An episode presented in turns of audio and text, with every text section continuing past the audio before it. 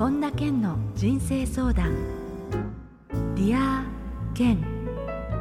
皆さんこんにちは。本田健の人生相談 Dear 健ナビゲーターの小林まどかです。健さん今週もよろしくお願いいたします。よろしくお願いします。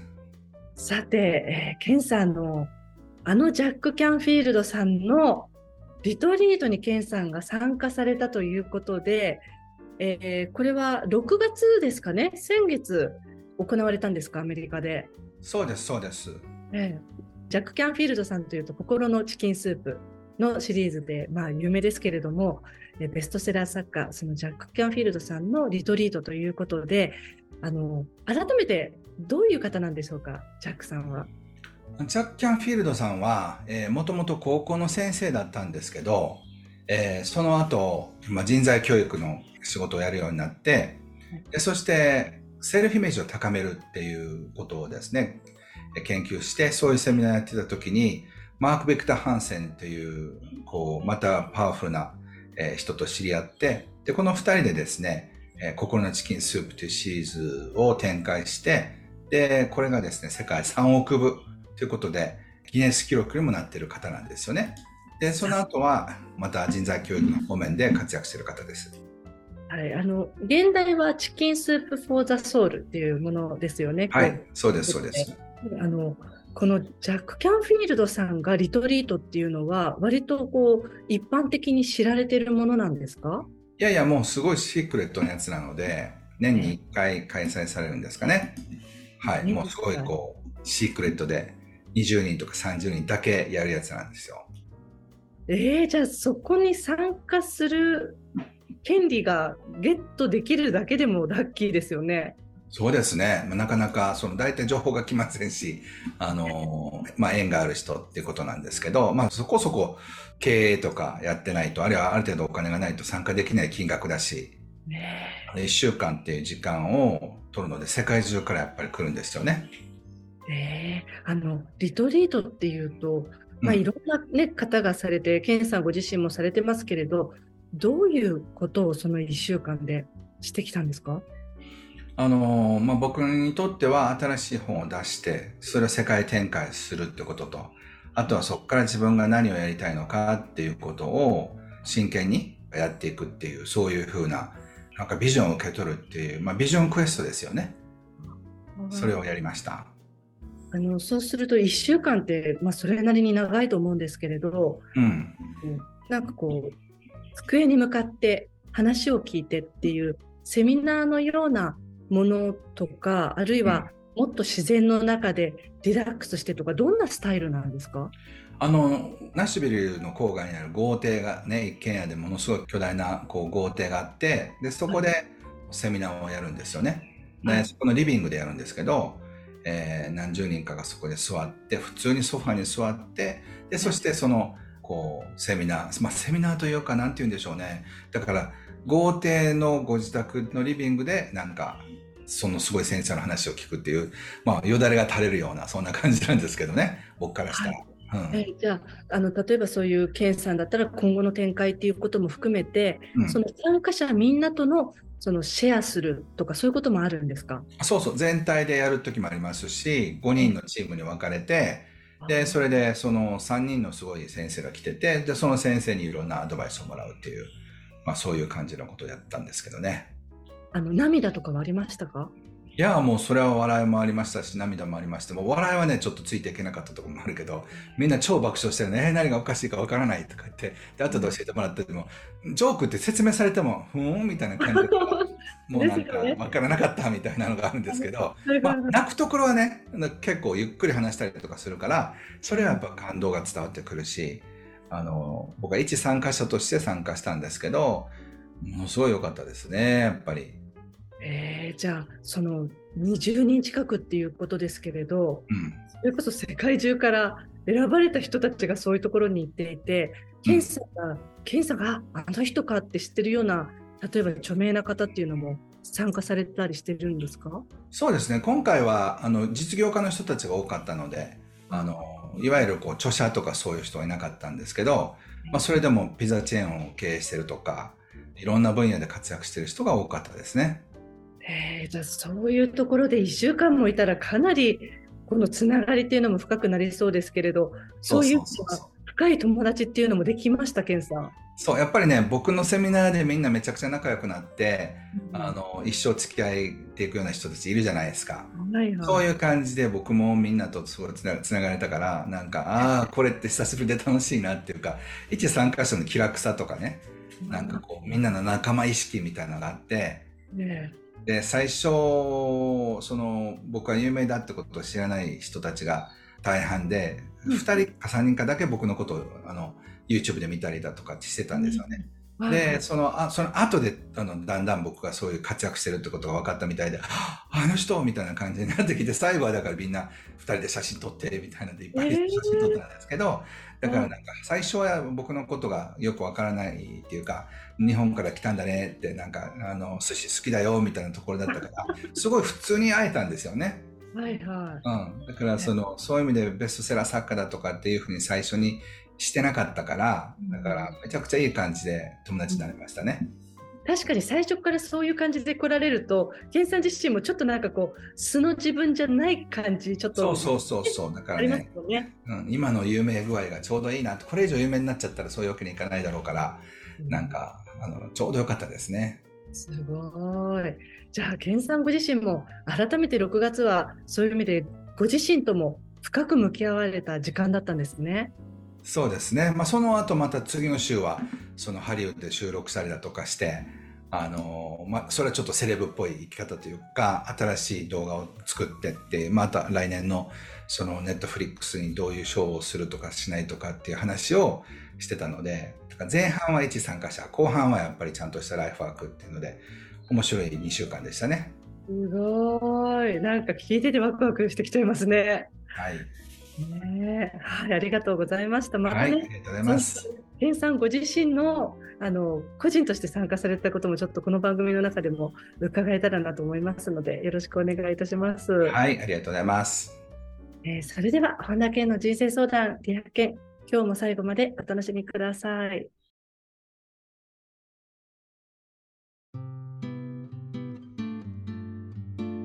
本田健の人生相談ディアケン。続いては人生相談のコーナーです。このコーナーではリスナーの方からの質問にケンさんに立体話法でお答えしていただきます。まずはラジオネーム千春さんです。ケンさんこんにちは。こんにちは。私は仕事で部下のミスが目につくなど他の人の荒探しばかりしているような節があります仕事を、ミスを指摘するのは大切なことだと思いますが、プライベートでもどうしてこうなのと切れ気味で彼氏に突っかかってしまうことがあります。どうすればこの性格を直すことができますか？なんかこの、どうなんでしょう？性格っていうのは自然になっちゃうものじゃないですかね。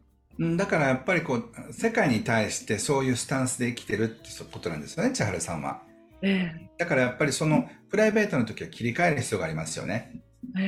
うん、だから普段はチェックモードだけど、プライベートでオフにするっていうふうにしないと、やっぱり辛くなりますよね。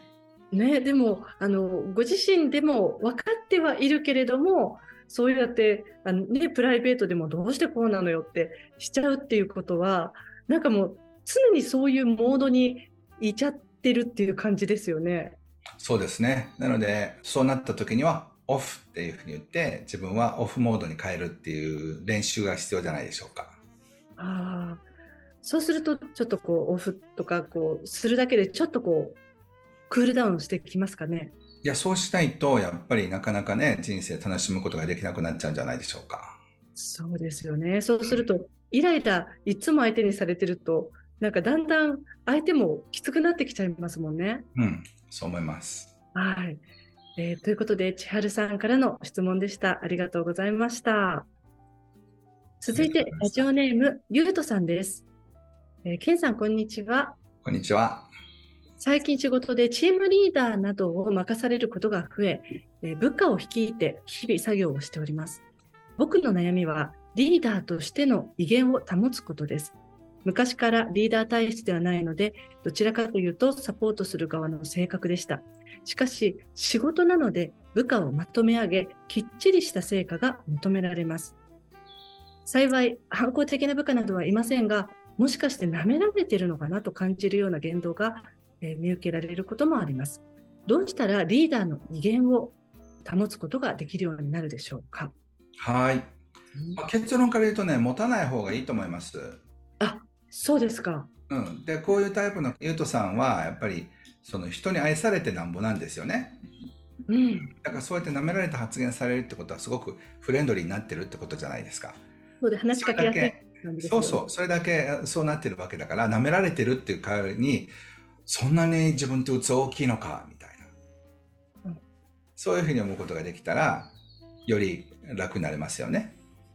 そうすると、このサポートする、あの、どっちかっていうと、そういう側の性格だっていうことで、あの、ビシバシのタイプではなくて、割とそういう、こう、やんわり、優しいふんわりみたいな感じの方だと思うんですけれども、じゃあ、無理やりその自分を逆の方に持っていこうとしないで、今の状態のままで、えー、リーダー的なものをしていけばいいっていうことですか？うん、そうじゃないと、なんかそれで急に偉そうになってる上から目線で言ったりとかしたら、その途端に心が離れていく可能性ありますからね。そうですよね。それまでそうじゃないゆうとさんを見てる人たちなのに。急に誰がリーダーだと思うみたいなったら、あ、この人はやっぱりそういう人なのかと思われちゃう可能性ありますよ。そうですよね。リーダーだって、いろんな方、経営者だって含めて、いろんなタイプの方がいるわけですもんね。うん。だからリーダーだってことをみんな知ってるわけだから、はい、うん。だからそういうリーダーシップに徹するといいんじゃないでしょうか。うん、はい、わかりました。うん、ということで、えー、ゆうとさんからの質問でした。ありがとうございました。ありがとうございました。続いて、ラジオネームかずさんです。けんさん、こんにちは。こんにちは。あるあるかもしれませんが、仕事の締め切りが近づかないとなかなか力が入りません。もっと余裕を持って仕事を進めることができるようなマインドを持つコツ、あるのでしょうか？体力的にもきついはずなんですが、なぜか毎回ギリギリで仕事をしてしまいますと。ケンさんがよくおっしゃるあの夏休みの宿題、ギリギリパターンの方だと思うんですけれども、うん、まあね、締め切り、分かりますよね、こういうところもね。そう、だからね、例えば資金繰りとかもそうなんですよね。はい、こういつも資金繰りに走り回ってるような社長もいれば、全然余裕でね、ダム式経営って言って、その、一月分ちゃんとお金を貯めていて、毎月お金が一月分入ってるから全然安心してできるっていうタイプもいるんですよね。はい。僕はあの、昔、船メディアっていう雑誌にあの連載させていただいたときに、はい、大体締め切りの僕1週間ぐらい前に出してたんですよ。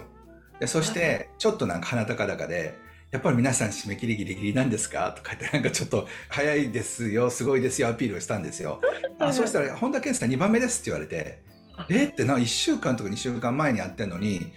え、僕2番目なんですか？って言ったんですね。そして、あ、そうです。どなたが1番なんですか？って言ったら、船井幸雄さん、あの、その主幹の船井さん先生が1番なんですよ。え？ー、って、いつ出してるんですか？って言ったら、一月前倒しいただいてますって。だから一月分余裕を持ってもらってるから、くそ、悔しいと思って、そうかっていうので、僕はそういう原稿とかそういうのできるだけあの、前前倒しするようにしてんですよね。ね、そして。気持ちいいですね、ケンさん。あの、もしほら、それが全然ケンさんが知らない方だったら、ああ、そうなんだですけど、まさにそこでもう船井幸雄さんっていう、もうもう、ね、1万の本丸が出てきたら、はあってなっちゃいますよね。そうそう。だから、やっぱりね、仕事でも、一月前にもう終わってる人と、2週間前に終わってる人と、ギリギリになる人と遅れる人がいると思うんですよね。そうそう、船、船ゆきさんとその話をしたときに、同じクオリティの仕事をやってても、早めにやってる方が価値が高いって言われたんですよ。あ、価値が高いそう。だから例えば全く同じクオリティの仕事をしたとしても、締め切りギリギリでやる仕事と、締め切りの一月前に出す仕事だったら、一月前にもらった方がありがたいじゃないですか。そりゃそうですよね。うん。で、考えてみたら、どっかで頑張って一月分余裕を持つこともできるはずなんですよ。はい。うん。だ資金繰りという人でそれをやりたいと思うかどうかってことですよね。いやー、もうなんか恐れ入りましたね。そう。それでもう僕は悔しいと思って、いや、船井さんを超えると思って僕は一月半ぐらい前にね、2ヶ月分をなんか貯めてやってたりしたこともありましたね。へえ、はい、でも、ケンさんがその時に逆にそういうふうに質問したから、分かったことでよかったですよね。そう。だからね、そういうふうに考えられる人はやっぱり一流になるんですよ。だからまあ、普通に仕事をするのは一緒じゃないですか、作業は。はい、絶えず一月分余裕を持ってやってる人と、もうギリギリになりながらやってる人の違いってことですよね。ねえ、やっぱり船井幸雄さんという方はすごい方だったんです、ね、そう、やられたと思ってね、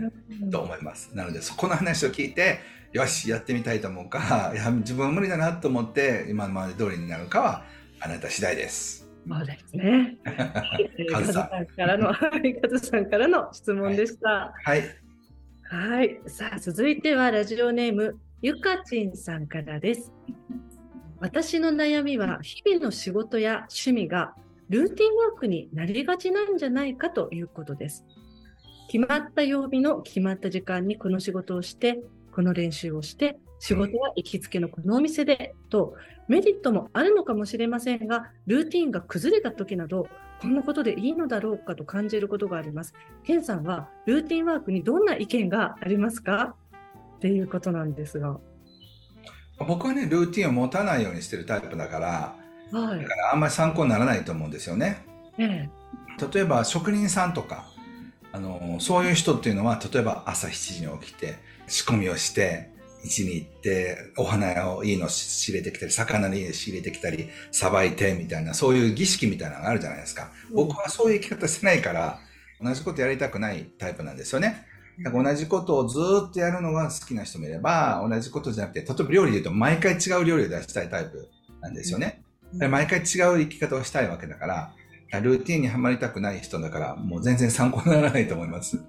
そっかあの例えば、イチロー選手が、それこそイチローさんがあの、ね、カレーをいつも食べてたとかありますけれど、そういうのがもう決まったもので安心するっていう人は、それでいいんですよね、うん、ケンさん。そうそうそうそう。例えばだから洋服でも、あの僕の知り合いでも言いますけど、全部黒いので、全部上も下も黒でね、あの統一して、だから朝、何も迷わずに、もう1秒で着替えができるわけじゃないですか。で、そういうのがいいっていう人もいるし、僕はやっぱりできるだけ、まあ、僕もそうだし、皆さんも僕が、あの、見るときにちょっとシャツの色が毎回変わるように気をつけてるんですけど、まあ、そういうときに、なんか、僕も気分転換になるし、周りの人にもなるっていうことを大事にする人と、その、それぞれあっていいわけですよね。はい。はい。ただ僕は靴は、もう一足同じやつを4足か5足か持ってるんですよね。同じ靴なんですよ。で、まあちょっとステージの時だけ書き換えますけど、だから例えばそういう意味では靴はもう一足っていうふうにしてるのなんかは、まあ例えばその一つですよね。あの、ちなみにそれは、ケンさんの足にとてもフィットしていいものだからとかそういうのがあるんですか？僕にとってね、僕は足の幅が広いので 4E だったかな、アシックスのそういうやつがあるんですよ。だからそれを履いてるんですよね。それがオーダーのあの靴履いてるんですけど、例えばそれは靴は僕はだからもういろいろあるんだろうけど、それがもう足に合わないから、それ履いてるんですよね。その方が長距離やるときに、その姿勢が変にならない靴によって。はい、例えばそういうのはルーティン化してるんですけど、でも日常的に何をやるのかに関しては比較的ルーティンを壊すっていうのが僕のクリエイティビティの源だから、うん、ご自身がクリエイティビティを持ちたいのか持ちたくないのかにもよるんですよね。淡々とこなしていく人生にはルーティンは必要だと思います。うん、はい。えー、ということで、ゆかちんさん、質問ありがとうございました。ありがとうございます。以上、人生相談のコーナーでした。けんさん、ありがとうございました。ありがとうございます。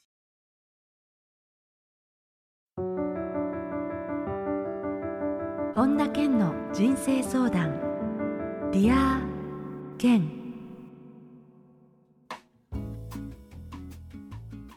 続いては、ハッピーライブラリーのコーナーです。皆さんが人生を幸せにより豊かに過ごせるための特別な一冊をご紹介しています。それでは最初の一冊目ご紹介ください。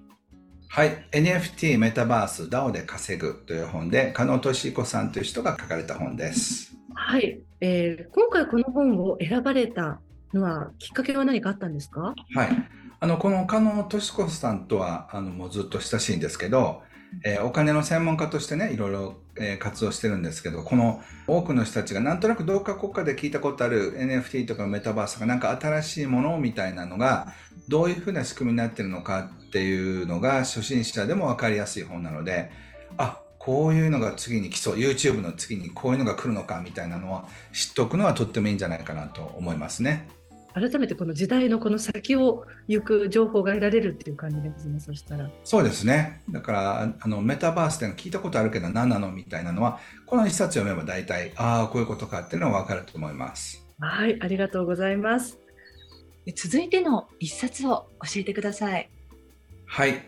ずっと自分探しをしてきたあなたへという本で、並木義和さんが書かれている本です。はい、えー、並木さんといえばね、もうこの番組をあの長らくご覧になったり聞いたりしてくださっている方はご存知だと思うんですが、改めて、ケンさん、どういった方なのかお話しいただけますか、えー、並木吉川さんはスピリチュアルな、えー、分野の世界ですごく有名な方で、まあ、ヒーラーとして、今はスピーカーとか、えー、講演、セミナーを、えー、全国でやってらっしゃって、まあ、そのうちね、僕と一緒に世界に出ていかれる方だと、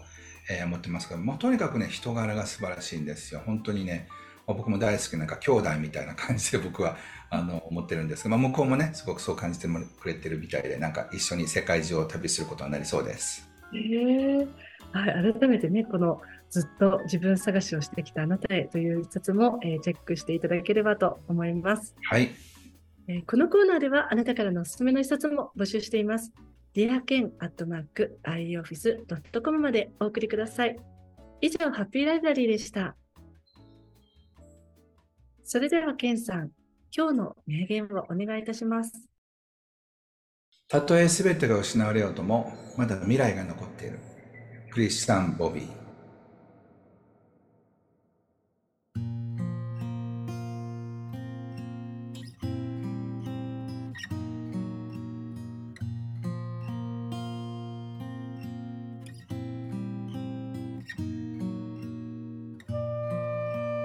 本田健の人生相談、出会けいかがでしたでしょうか？あの、ちょうどオープニングではジャック・キャンフィールドさんのリトリートにね、ケンさんが参加されたということで、結構その私たちなかなか普段の生活では知ることのできない世界をなんか垣間見せていただいたような感じだったんですけれども、あの例えばそういうセミナーとかね、リトリートとか、あとパーティーとか、ちょっとしたこう会で、この自分が知らなかった新しい人たちと出会うっていうような機会も、まあ、だんだんこの今のこの世の中で増えてきているっていう方もいらっしゃると思うんですけれども、例えばその、ケンさんね、最初に初対面でちょっとこう恥ずかしいなとか、あのなかなか自分から行くのは苦手だなとか、まあ、そういうふうに感じる方も多いと思うんですが、ケンさんが何かこう、そういうシチュエーションになった時に、意識していることとかってありますか？そうですね。あの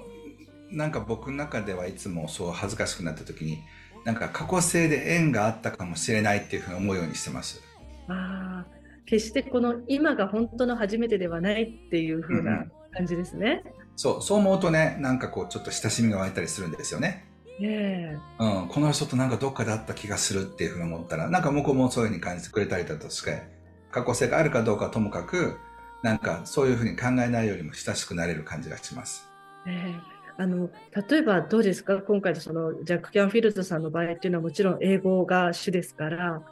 あのそうするとそういう環境で日本語でのその母国語での環境とそうじゃないっていうとまたちょっとハードルって上がると思うんですけれども、ケイスさん自身の中での何かこう秘訣みたいなのってありますか？そういうシチュエーションでの。うん、だからそういう時に積極的に声かけていって、そのはいとかって。でいつも質問するあの大体決めといて、どこから来たんですか、まあ、これはすぐ向こうも答えてくれますよね。はい、で例えば日本に来たことがあるって言ったらどうでしたか？って聞いたりするとかするし、うん、あと今何やってるんですか？とか今一番なんかこうハマってることは何ですか？とかなんかそういう僕の中で5つぐらいの質問を順繰りに初対面の人たちにするようにしてて、まあ大体それでね結構あのなんかいい感じでコミュニケーション取れるんですよね。うんね、なかなかこう初めてのそういう環境ってお互いにまだリラックスしていないからちょっとぎこちなさとかあの恥ずかしさとかなんとなくそういうところもありつつだとやっぱり緊張はしちゃいますよねどんな人にそうそうそう。でもまあ向こうもそうですから。だからまあちょちょっとドキドキしながらなんかあのお話しするっていうそういうふうに意識してます。はいありがとうございます。はいありがとうございますえー、さて、本田健のオンラインサロンでは、毎月980円でサロンメンバーのみが視聴できるケンさんのオンラインセミナーや特別ゲストとの対談など様々なコンテンツを配信しています。また毎月100円で600回以上のこのディアケンのバックナンバーが聞き放題のディアケンプレミアムがポッドキャストで好評配信中です。ボイシーでは毎朝無料配信中の本田健の1分間コーチング。またその他、本田健の最新情報に関しては公式ホームページや LINE アットをご覧になってみてください。えー、ということで、ケイさん、今週もどうもありがとうございました。ありがとうございました。続ける夢の魔法の不思議な力ここでお知らせです8月19日土曜日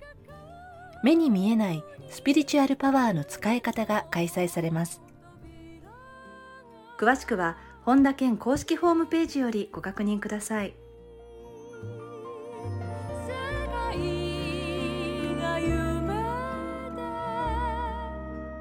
本田健の人生相談 Dear 健。この番組は提供アイウェイオフィス。